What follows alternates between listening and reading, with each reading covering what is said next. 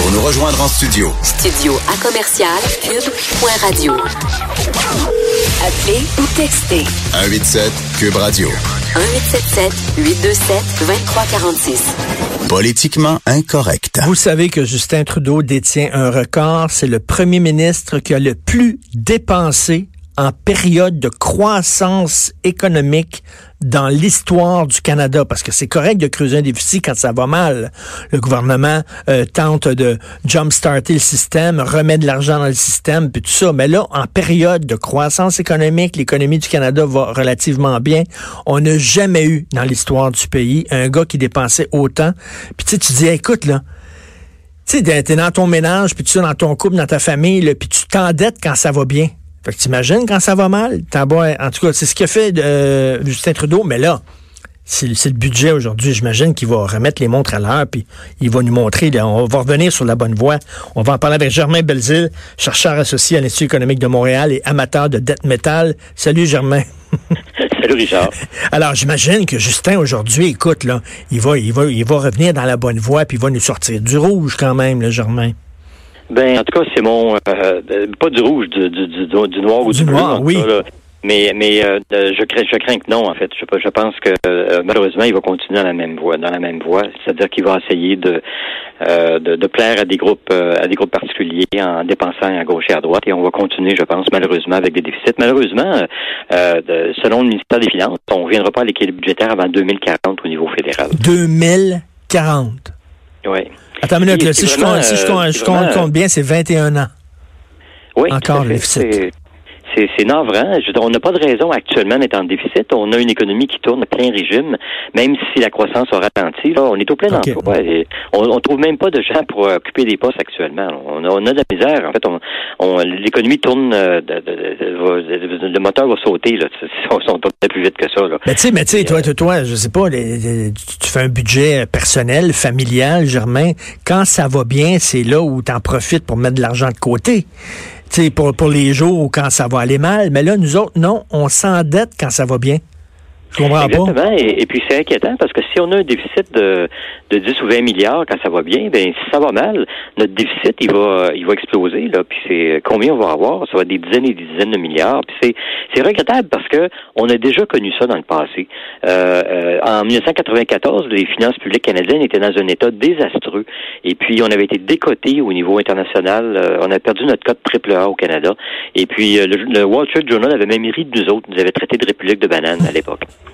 Et puis, et puis là, on, a réglé ça ensuite entre 95 et 98. Là, on a éliminé le déficit fédéral. Et puis après ça, on a été une dizaine d'années avec euh, soit des surplus ou un équilibre budgétaire. Puis on a remboursé de la dette. Puis euh, le ratio de dette sur PIB a beaucoup diminué.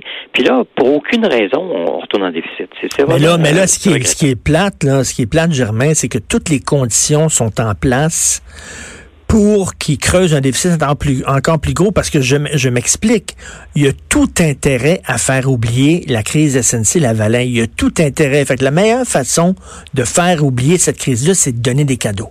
Donner des cadeaux à tout le monde, nous beurrer la toast ces deux bords pour qu'on dise merci Justin. Puis finalement, oui, tu as eu des difficultés ces derniers temps, mais sais-tu quoi, on t'aime beaucoup. C'est ça qu'il va faire, là. Bien évidemment, les politiciens sont plus euh, populaires quand ils dépensent. Euh, notre argent, et puis quand ils taxent moins.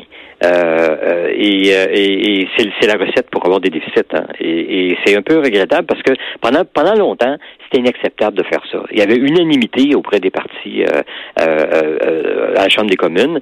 quand on quand, quand, il y avait un débat, les, les, chefs de parti tous disaient que non, ils n'iraient pas en, en, déficit. Et puis ça a été brisé lors de la dernière élection, ce, ce truc-là. Et puis c'est dangereux à mon avis. Et ça nous empêche aussi de voir les graves problèmes auxquels on fait face. La productivité canadienne stagne. On a vu des rapports, entre autres le rapport Gagné qui est sorti, euh, qui est sorti hier ou avant-hier. Et puis, mais c'est pas nouveau là. Ça fait 20 ans que la productivité canadienne stagne.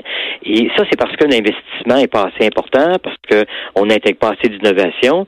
Et, et, ça, c'est parce qu'on est pas assez compétitif à l'échelle internationale. Euh, on, on, taxe, on, on, est trop taxé ici au Canada.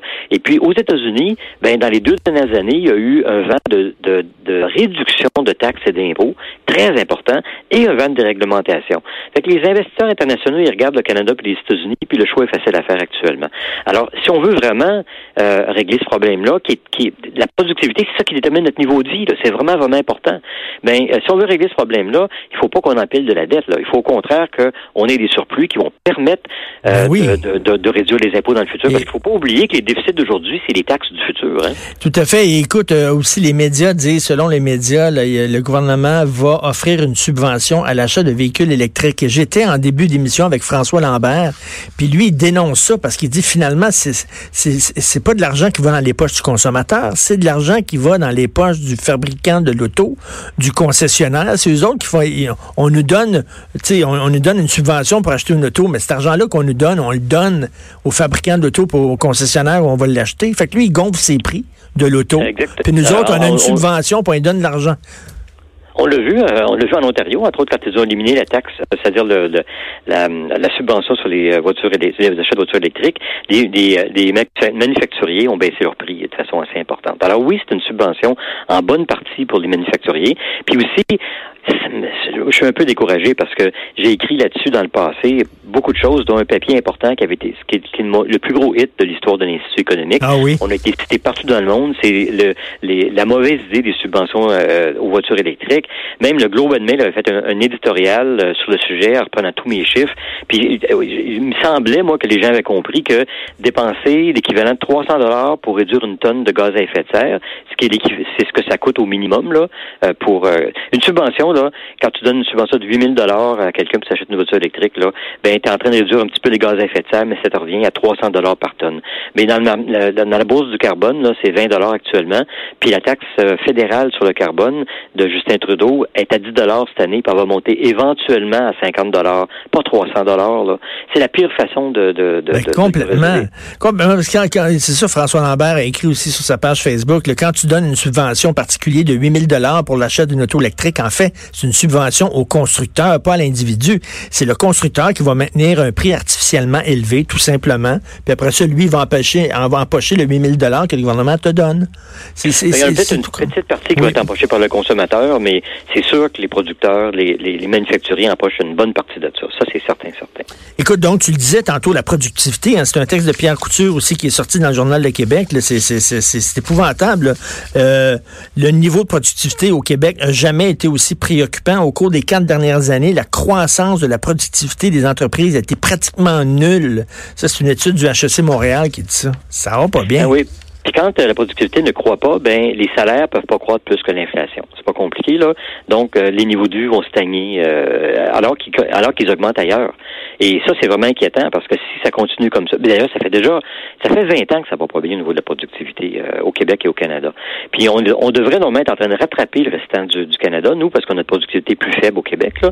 C'est normalement dans ce temps-là on les rattrape, mais on les rattrape même pas. Donc il y a quelque chose de fondamentalement pas pas sain avec l'économie canadienne. Puis je répéterai la même chose pour le budget du Québec. Là. Il faut vraiment qu'on mette l'emphase sur euh, créer une, meilleure, euh, un meilleur environnement pour être capable d'attirer de l'investissement puis l'innovation au Québec et au Canada. Mais malheureusement, on parle pas suffisamment de budget, on parle pas suffisamment d'économie. Là, on a beaucoup parlé de SNC-Lavalin. Puis oui, avec raison, bon, c'est une chose importante, mais tu sais, le budget est important aussi. Le fait que lui, il arrête pas de creuser des déficits, puis comme tu dis qu'on va euh, réussir à retrouver l'équilibre budgétaire, dans 21 ans, en 2040, il me semble que ça devrait être la première nouvelle, ça. Ça, c'est important comme nouvelle. Oui, effectivement. Puis ça, ça veut dire que, surtout en plus, euh, notre, taux de fécondité, notre taux de naissance est faible. Il y a, depuis euh, 7-8 ans, il y a beaucoup de gens qui prennent leur retraite au Canada. Et puis actuellement, il y a plus de gens qui prennent leur retraite que de nouveaux qui arrivent sur le marché du travail. Ben, ça veut dire que dans, dans 20 ans, là, quand on va avoir finalement euh, équilibré notre budget, on va avoir une dette beaucoup plus importante, mais avec moins de gens pour payer des impôts, pour euh, euh pour payer de l'intérêt sur cette dette-là, là, parce qu'on va tout être retraité. Ben oui, ben oui.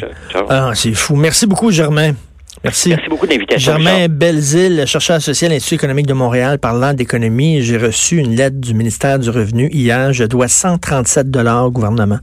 Je sais pas, là, j'étais en retard dans mes affaires. Le comptable l'a pas vu, tout ça. J'ai envoyé mon chèque tout de suite. Mais le ton, Le ton de la lettre.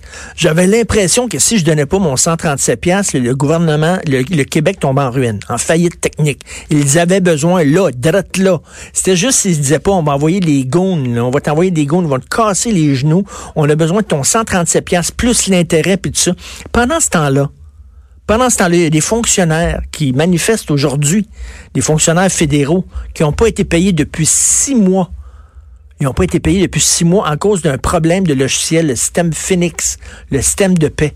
Je parlais aujourd'hui, tantôt, à un fonctionnaire fédéral qui me disait il y a eu des divorces, il y a eu des dépressions nerveuses. Si t'es six mois, tu travailles, t'es pas payé. Moi, j'aimerais ça pouvoir envoyer une lettre au gouvernement, là, comme ils m'ont envoyé, en disant, toi, là, tu me dois tant d'argent, puis il faut que tu payes tout de suite avec les intérêts. Tiens, à Hydro-Québec, t'es venu chercher de l'argent comme surplus, là. J'aimerais ça, non. Eux autres peuvent t'envoyer des, lettres, des lettres super bêtes, des lettres de menaces pour 137 pièces.